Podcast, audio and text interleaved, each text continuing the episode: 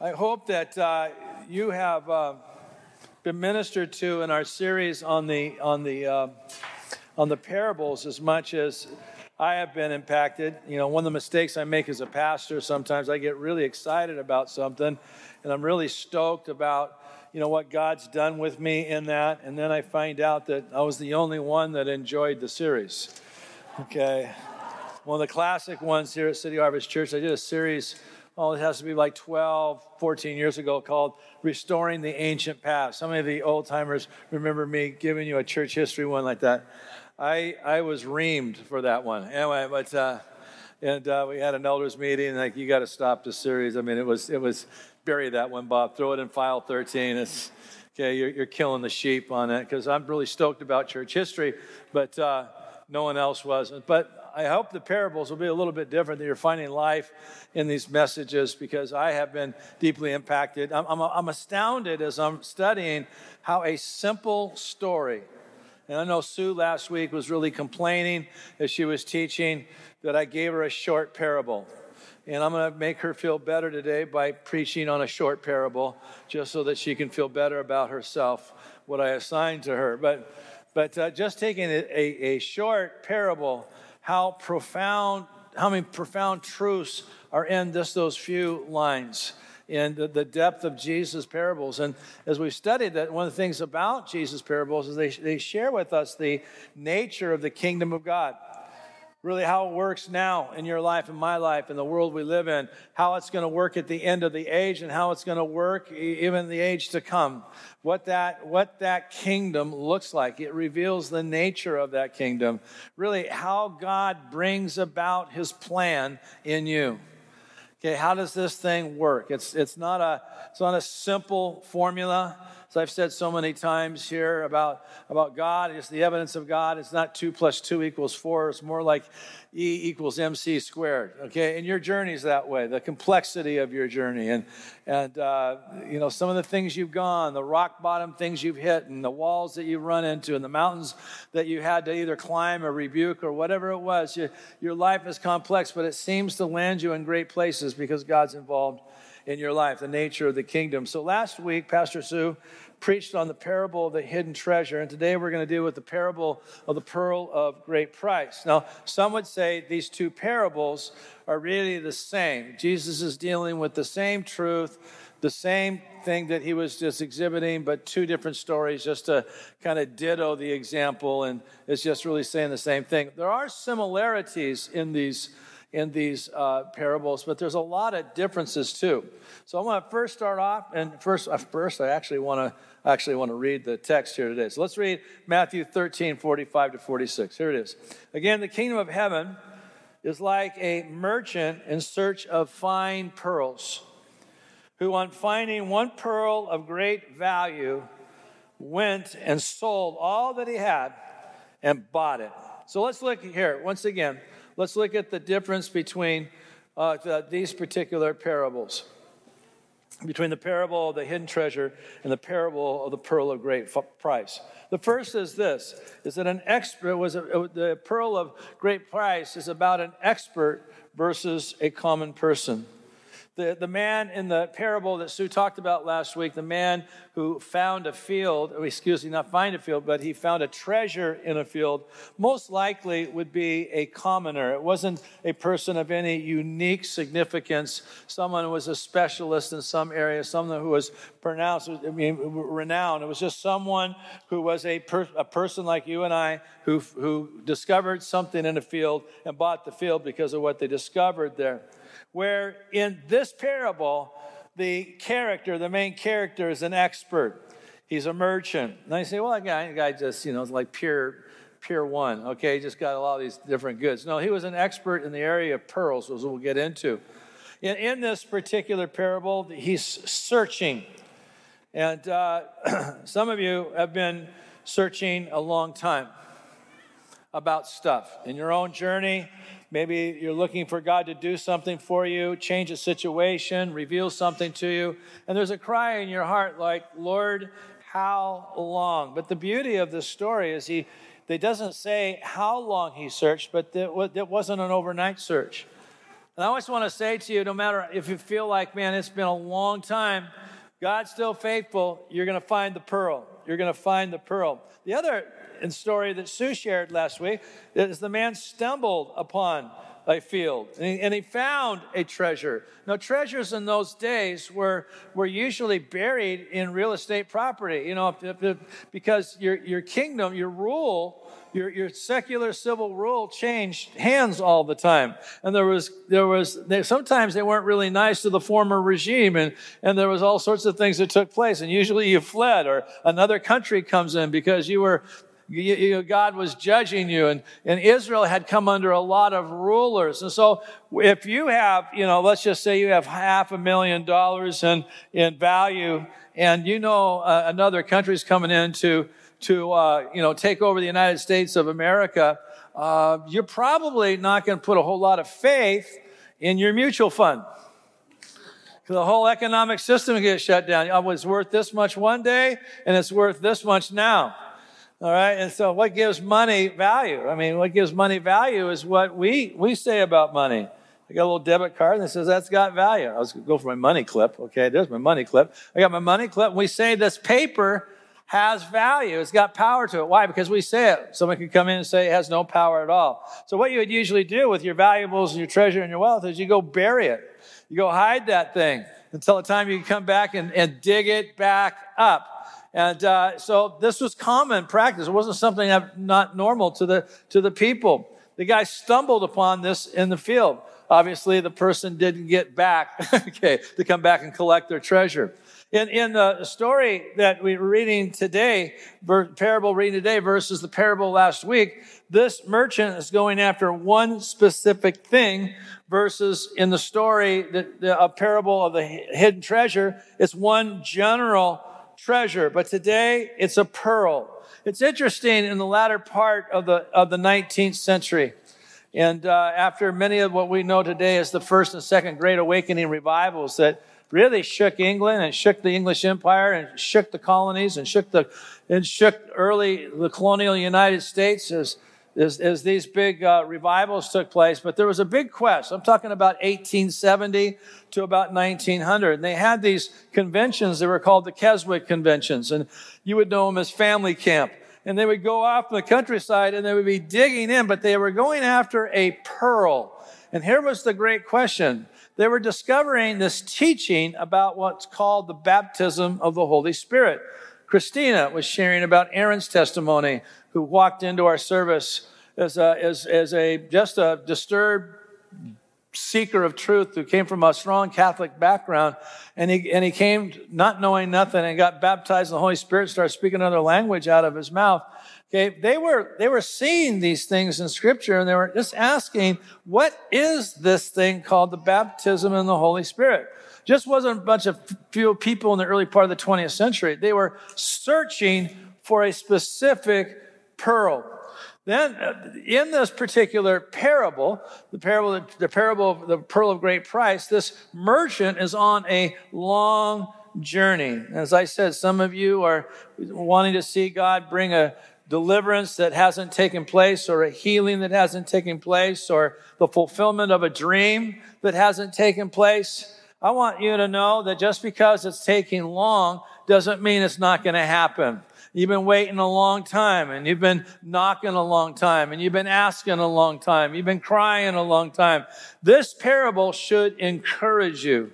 You've been looking for answers that haven't come yet. This, this parable should encourage you that answers can come. It's part of the nature of the kingdom of God.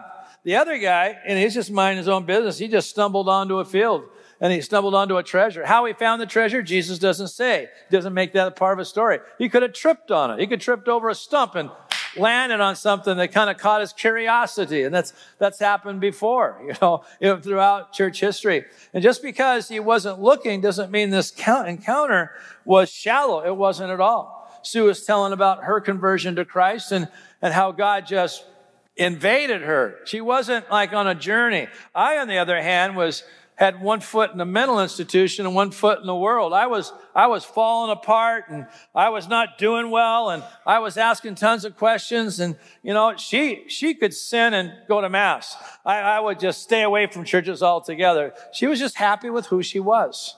But when I got saved and I started reading the Bible for months and months and months, you know, all she could say is, Bob, you're my saint. She had goo goo eyes for me. You're just a saint until it was her time to, to, to, find the treasure in the field. And when it happened, she shared her story last week, it happened rather fast. It wasn't like one was superior to the other. We just all are different in our journeys, are we not? We all are, have our different paths. Now, in this story, too, the difference is this particular merchant, I'm going to take this interpretation, knows the Lord. He was a merchant. In other words, he was not just a merchant, he was a merchant of pearls. What he knew a lot about was what he was looking for. Would be like something wanting more of God, but you have an understanding who God is. You have a grasp of the Bible. You've had experiences where Jesus has revealed himself to you. There, there's knowledge in what you are looking for. You might be a scholar, seminary student. You might be just some 80 year old church lady who just, you know, prayed and interceded your whole life. Okay. Doesn't matter. You know who the Lord is and you're going after what you, who you know is real and you're going after to understand that person more. Now, the, the other per- person discovers the Lord. They just stumble in the treasure in the field and all of a sudden, bam, here's Jesus. And, you know, well, does that stick, Bob, if they weren't even think, thinking about stuff and all of a sudden something happened to them? Oh, does it ever stick? Never put God in a box that he has to touch people and bring people in the kingdom in one particular way. He's a God of variety. Is he not? He's a God of variety. All right. Now, the pearl of great price, this is how I'm applying this today, is about people who know God but hunger for more of him. Because the merchant had knowledge of a pearl. He knew what he was searching for. Because we know the Lord, we know who we're searching for, but we are searching to understand him more, to receive him more, to experience him more, to know him more. Come on, we used to sing a song, I want to know you more. They wanted to know him more.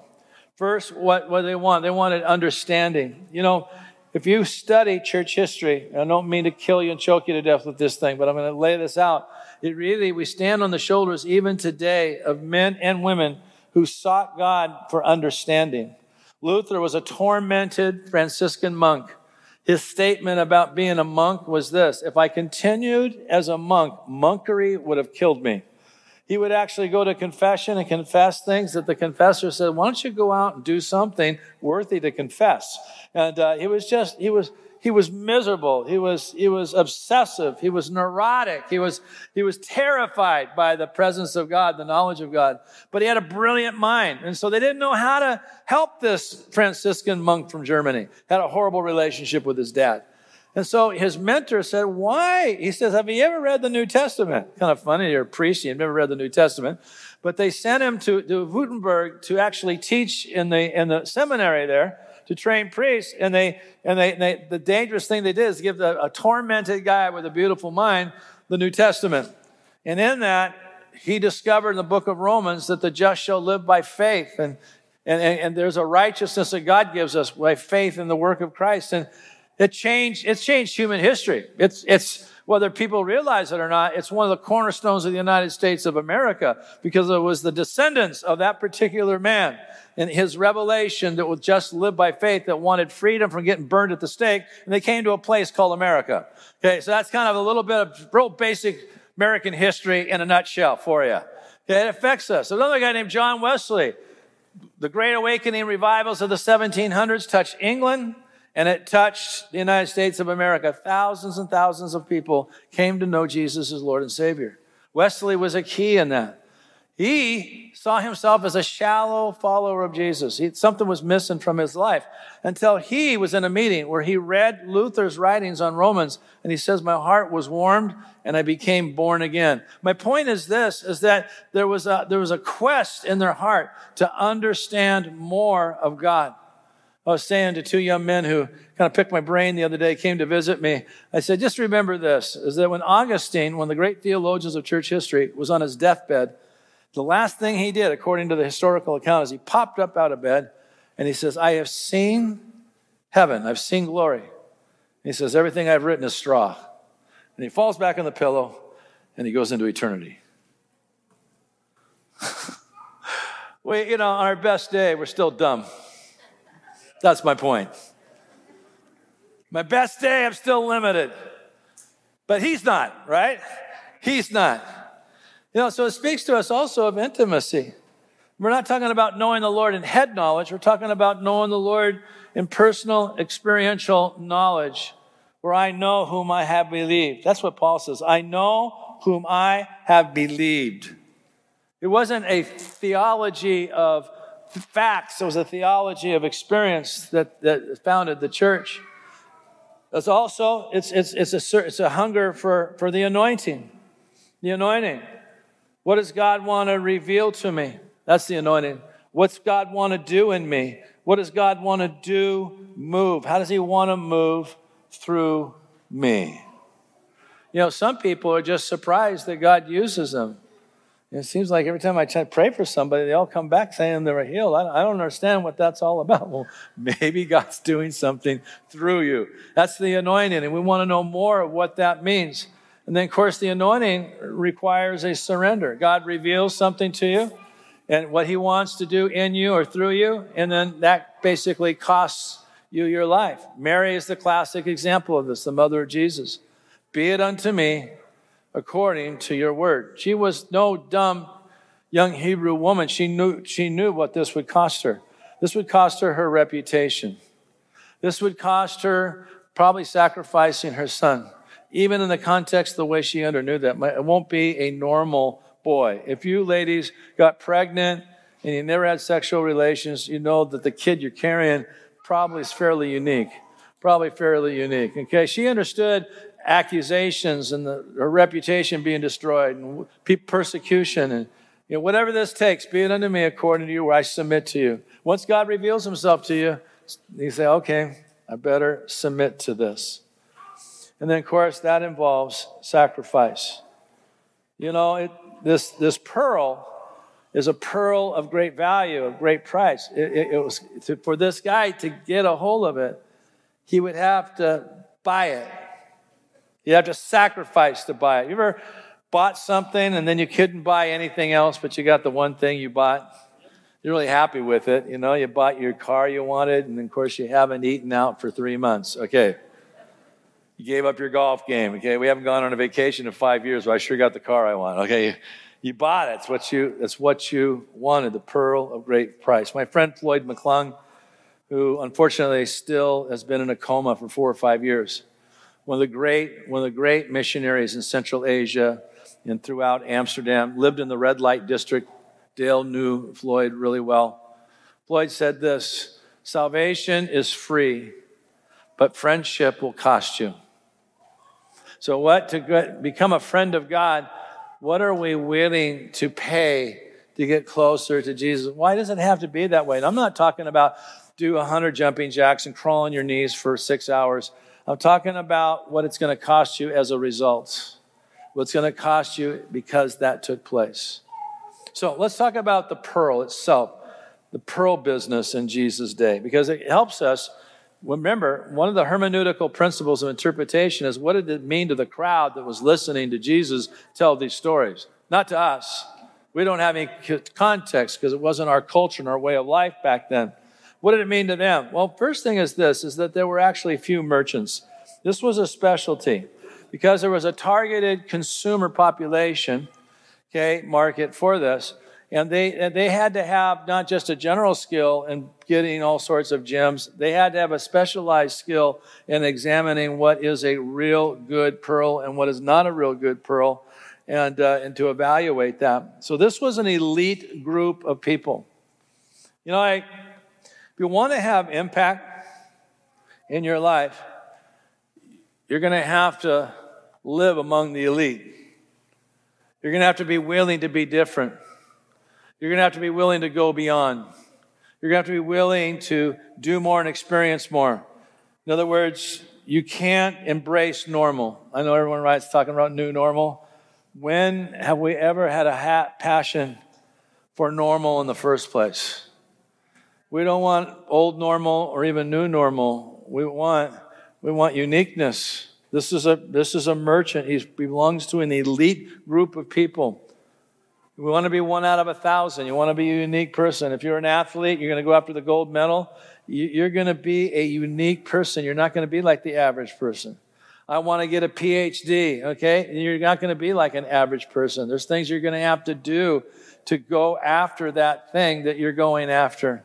Okay, we can't, if we're, we're our, my, my passion is to be normal, I'll never find the pearl. I will never find the pearl.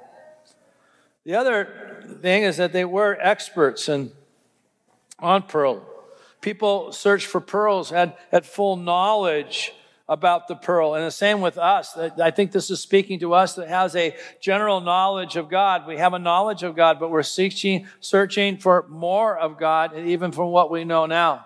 Sometimes we're so satisfied that we seem to know what we know versus searching the scriptures like the Bereans did and search the scriptures even to see if Paul was preaching the right thing. We got to be on a journey where we are, we were grabbing a hold of this thing because of our knowledge. And then we, it was a refined ambition. They're going after the pearl. He's going after the one thing. You know, David said this in Psalm 27 about the one thing. Verse 4, you've heard this many times. He says, I have asked the Lord for one thing. That is what I desire. Well, what is the one thing that David wanted? Here, here it is. Here it is. I want to live in the Lord's house all the days of my life so I can gaze at the splendor of the Lord and to contemplate in his temple. You know, really at the end of the day, the one thing is him. But I want to make sure when I see him that I said, Lord, I, I fulfilled what you wanted me to do. And I became the person you wanted me to become. I hope that that's part of my one thing, that I can say that to them. It was also a royal market. And I said that, that this was kind of a unique targeted consumer market because, because the, the, the pearl only really was for the wealthy. Of course, the poor couldn't afford it. Most expensive gem of the, of the world at that time a pearl was, something that Cleopatra would wear. In fact, she's got a classic famous nugget that she wore, a pearl that could sell for millions of dollars. Okay, so it was it was the it was Caesar, Julius Caesar wouldn't let anybody except the wealthy buy pearls. So I was working with the rich and famous in my product. It was an elite group of people. I just want to say you belong to an elite group of people. If you're going to go after the pearl, you're going to belong to a elite group that says, I, the, I want more of God group. I want to be a knocker. I want that kind of a knocker. I want to be a chaser. I want to be a crier. I want to be a searcher. I want to be a seeker. I, I'm hungry for more. So the pearl of value means that we're not a normal pearl. We're not looking for a normal pearl. We're, we're not just looking for clock in and clock out Christianity. We're looking at something of value. We're, we're looking at something that has high value and a high price. Now, what's this look like? Well, it's produced by a living organism. You may not know how a pearl comes uh, in, into existence, but I want to say this it's the only gemstone in the world that's produced by a living organism. Now, what happens? You got, you got uh, mollusks or things like oysters things like mussels. How many people like oysters here? How many people do not like oysters here? How many people try to act like you like oysters so you can kind of be cool and how's the oyster? Ah, oh, so good. Mm, okay. But they are oysters and an oyster, an irritant can get into the shell. Something from nature that something can get in there. And of course, it, it doesn't like it. You don't like when you get a speck in your eye or get like sawdust in your eye or, you know, something's in. You just want to get out. Even like if you got a big booger in your nose, you just want to get it out. You know what I'm saying? Something's kind of invaded you. All right. Something's got in there. An irritant is in there and you're digging it out. So what, what this shell does is it basically creates a substance that wraps around that irritant like a bandage around a wound, and it keeps doing it over and over and over and over and over again, and out of it, pop, comes a pearl. It's not created by man's technology, it's created by a living organism. You know, we what, what God wants to do through you is not going to happen because you go to a seminar and you're going to get 10 how to's.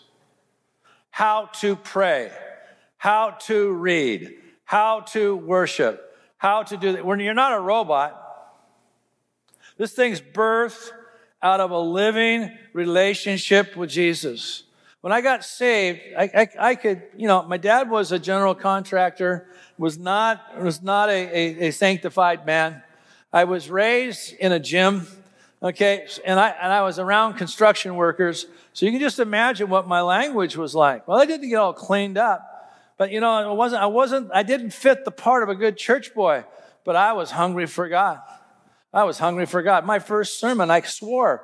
It was really good. I was the thief on the cross. I, I told all the prisoners I was preaching to, this guy was a badass. After I was done preaching, this prisoner behind the bars at Kittitas County Jail goes, Man, that makes a lot of sense, man. I mean, well, what was God doing? He was delighting in his foul mouthed servant that he just touched, that he was going to work through. not justifying being crass or, but we get so uptight about stuff. And, and, we, and we lose out the fact that we have a living person who wants to live his life through us. And he'll take us right where we're at. You're the product of a living person and a living relationship that's produced something in you. These three people got baptized today. God has been at work in them. Not a concept, God has. It's valued by size, shape, color. Luster means it's sharpness, it's not dull and its and its surface quality is smooth. Okay, so it has something that's very, very, very, very qualitative to say this is a valuable pearl. What we want to be is a valuable follower of Jesus. You know, I, I my friend Dale Trollinger here, he's my friend. What I deeply appreciate about him, as I do a lot of people in this church, is that he's a man who's been tempered by time, tempered by the dealings of God. And when he's gone through some deep things, he discovered Jesus in a brand new way, not just in feeling, but he went on journeys and he read and he studied and he gave himself. And out of his life comes grace, and out of his life comes wisdom, and out of his life comes anointing because, because God's been working on a valuable pearl. Same is true for you. This is why how to's drive me nuts. I'm not going to give you five how to's today. I'm going to give you a concept and leave you to Jesus. Let him work that out with you. Because the, the, the valuable pearl stood apart from the normal pearls. It was different than normal pearls. You know, um, you can't get what's called a cultured pearl. Many people have heard that name, a cultured pearl? You go, most, most people, that's what you get. It's basically raised in an oyster bed, and, and, uh, but they inject stuff into the shell to produce that covering around the irritant. They create that technologically. But a natural pearl, in these days specifically, we're at the bottom of oceans, and it was very dangerous for pearl divers to go down and try to find them, dig them out, sometimes risk their own life. And uh, to get those pearls. They have not been created by any injection of man, but it's all been the work of God. The work of God. And so, therefore, this pearl, because of its qualities, it stands apart. How Are you willing to study? Are you willing to read more? Take a class. Beef up your prayer life. Go the extra mile. Do something different, something more, just to bring you closer to Jesus. Come on, I, do you want to stand apart? You want to be part of the elite company? You know, I belong to a kind of an exercise cult called CrossFit. Their tagline is elite fitness. That's kind of arrogant. That means that my fitness is elite. One guy had a T-shirt on that said, "My war- your warm up, excuse me, my warm up is your workout." And uh, Kirby's been with me in that world. Oh, okay, okay but spiritually, we want to be people that are not out of pride, but out of knowing them to be part of that elite class of people. It's formed by an irritant of nature, not developed technology. Come on, it, it, it actually, that thing gets in the shell and it creates a crisis And that creates the nacre that comes and, and, starts covering that thing over and over and over again to make what you know today is a smooth, beautiful pearl. What irritants have been in your life? What suffering has been in your life? You know, I'll never forget when I first discovered the wisdom of why I went through what I went through the first 19 years of my life, dealing with a single parent paranoid schizophrenic. I was speaking to the national, the state conference of the National uh, Association for the Mentally Ill. And uh, they, I was a lunch speaker, and I started sharing my story. There was a crowd about this size. About 10 minutes in my stories, people are walking in the back weeping and bawling, not because of my story, but because of their pain. And as I was sharing with them, I, it wasn't a part of my notes, it wasn't part of my speech. I said, You know, I'm asked many times as a pastor, how can I reconcile, you know, God allowing this scenario and stress in my life? And just out of just spontaneous, I say, because in it, God has taught me to love like Christ. And it was epiphany to me. My own mouth taught me what the meaning of my life has been. What irritant is in your life? Because in that, God is forming a pearl of value.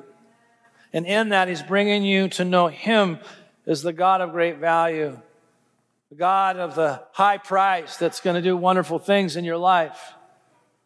But we got to allow the irritant to take place. The merchant. Oh, the merchant. Well, he was a man of knowledge, he was a scholar. Most likely, he knew his stuff if we apply it spiritually could be like a, like a, you know, church lady, you know, just spends all the hours in church just praying and digging at Jesus. She, she knows Jesus. Come on, it was, it was after, as we talked about, the one thing. You know, this is what Paul was like. He was after the one thing. He wrote the Philippians. This is not a brand new Christian, by the way.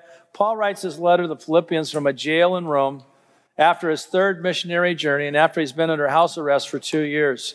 It's written, most people think, around 56 AD. Okay, he's not too far from getting beheaded and entering into church history. He's one of the great martyrs. But this is Paul's heart from jail to this, to this church at Philippi. He says, I indeed, I count everything as lost because of the surpassing worth of knowing Christ Jesus my Lord. Now, what's everything in this context? He was bragging about his pedigree and his religious accomplishments. He says, I count it as lost. I don't care. I'd rather know Jesus. For his sake, I have suffered the loss of all things. He did because he taught that salvation is through Jesus and count them, his achievements, his, his accolades, his religious system, okay, his morality. I count them as rubbish. Why? In order that I may gain Christ. What would you rather have? A room full of trophies or Jesus? What would you rather have? You want to win a theological debate because you're smarter than the other guy? Or would you rather have Jesus? You see, we have, sometimes we'd rather, you know, just be the hottest Christian around, or would you rather have Jesus? Goes on to say, not having my own righteousness of my own that comes from the law or some type of system that I follow, but that which comes through faith in Christ. It's a righteousness from God that God gave me, I didn't earn. That depends on faith and who Jesus is and what he's done for me. That's our boast. That I may know him. Come on. Not seminary or not just knowledge, but I know him. And I know the power of his resurrection. Now, this is not some apologetic statement why I know Jesus rose again from the dead. I, I'm going to debate somebody, but I know by the power in me that he rose again from the dead. I faced it. I was lost. I'm found. I was bound. I'm free. I was insane. I'm sound. they saw the man from Gennesaret fully clothed and in his right mind. Jesus, here was Jesus' training. Go back to your people and tell them the good things the Lord's done for you. There it is. There it is. That I might share in his sufferings. That's the price. Not I suffer to get, but I suffer as a result because the world and the enemy will not understand. And I become like him in his death. That's our surrender. When the merchant was this guy, he was, he was also, he's after the one thing, but he was a seeker. He was a knocker. Come on, he was a chaser. Just say to the person after service, are you a chaser? You a knocker? Let me see your knuckles. Jesus knocked, knocked, knocked. Said, Go away. I can't go away. I can't go away. I'm going to keep knocking until you come to the door. Are you a knocker? Are you a seeker? Are you a chaser? He was perseverant. he did not give up on his pursuit. On, some of you, I just cry for. You're asking God, when God, when God, when God, when God. I just want to give you a word today that there is coming answers to your dreams, answers to circumstances, answers to prayer. Do not give up. Do not give up. How long? God will determine that in His sovereignty, but you don't give up. Church I got saved in, there was a man, all his organs were twisted in his body, all of them, just twisted. I can't tell you how it was, but he, he couldn't sit up. He was just like contorted like this because his organs were all shifted. He received prayer and prayer and prayer and prayer and prayer and prayer. Nothing. He was in a small group. I don't know what they were doing, studying the Bible, praying. And all of a sudden, like, you remember, you know, uh, Men in Black, you know, and uh, the, the guy, the farmer that gets kind of inhabited by the by the alien, he kind of, that's exactly what happened to him. All the organs of his body came into alignment. He was healed. What was he doing? He was just trusting and living out life. Come on, you're going to be persevere because you're going to be a pearl seeker. He was a discerner of the authentic. Come on, he knew when it was a good pearl, the color, the shape, the luster, the smoothness. He knew this is the real thing. Now, here's my complaint about people in my part of Christianity Pentecostal charismatic Christians. We run to this conference and we run to that social media, we run to that prophet. No one even examines if these guys are legit or not. My son in law gathered just bunches of pastors here here this last week and just had a refreshing party for pastors. They've just been through so much during this last 16 months. And they played games and did it. One of the things that they did is fun games. These pastors that they had, a, you know, like Family Feud, they had Pastor Feud. You know what one of the questions was? Question prophecies that didn't get fulfilled in 2020. Ah. You know, these guys, everyone's following, this is going to happen, this is going to happen, and nothing happened. And no one called them into an account. It's happening though, finally. First time in my Christian experience where I'm finally people standing up and saying, you know, listen, enough of this baloney. These are not the world, this is Christians and Christian leaders. We just kind of, we don't want to judge and we don't want to do this. You know why they're doing that? Because they know that will become a mockery to the world. The, the, the seeker of pearls wanted the real thing. Authentic. Here it is. This is a pearl. Show me that pearl. Oh, that's a little cultured thing. Oh, look how rough that is. Very dull. Doesn't shine. Look at the size of this thing. Look at the smoothness of this thing. Come on, this is the real, this is produced at the bottom of the ocean floor. Diver risked his life for this one. This is one of great price. I want the authentic. He was willing to pay all he had to possess that one thing. What are we willing to pay for? I'm going to tell you the one thing that Jesus clearly hated. There's a few things. He hated man made religious laws that destroyed people. He hated that. But he also he hated unbelief, but he hated he hated indifference. Book of Revelation, I'd rather have you hot or cold. Hot or cold. You know, someone could come up to me after service, just say, Bob, I just thought that your sermon was a joke. And I'm never coming back here. Bob, what would you do? I'm saying that guy's getting close to the kingdom of God. That's right. He's hot. Yeah. Better someone like, huh?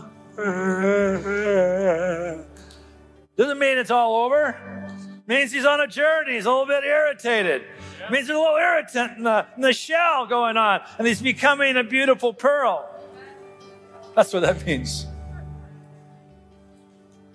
Come on, he was a man of spiritual hunger. Come on. Now, there's a difference between longing for a relationship with God and possessing it. The beautiful thing is God's waiting upon us. So, today I'm going to ask us, like my prayer captains, to come on up here, my ministry captains. Drive a stake in the ground today. That's what I'm asking you. Let's drive a stake in the ground and build an altar. Maybe that's you going off and starting to journal this week. Collect your thoughts. Where am I at? Begin to say, I'm going to stop coasting. Begin to say, I'm not going to be the same again. Begin to say, I'm, not, I'm going to be different. Begin to say this. Why not? Why not? Why not? Just go after stuff. How many might, might, somebody might say this I'm going to get up from disillusionment. I'm going to get up from discouragement. I'm going to get up from defeat. I'm going to get up from distraction or laziness, and I'm going to pursue the one thing. I'm going after the pearl.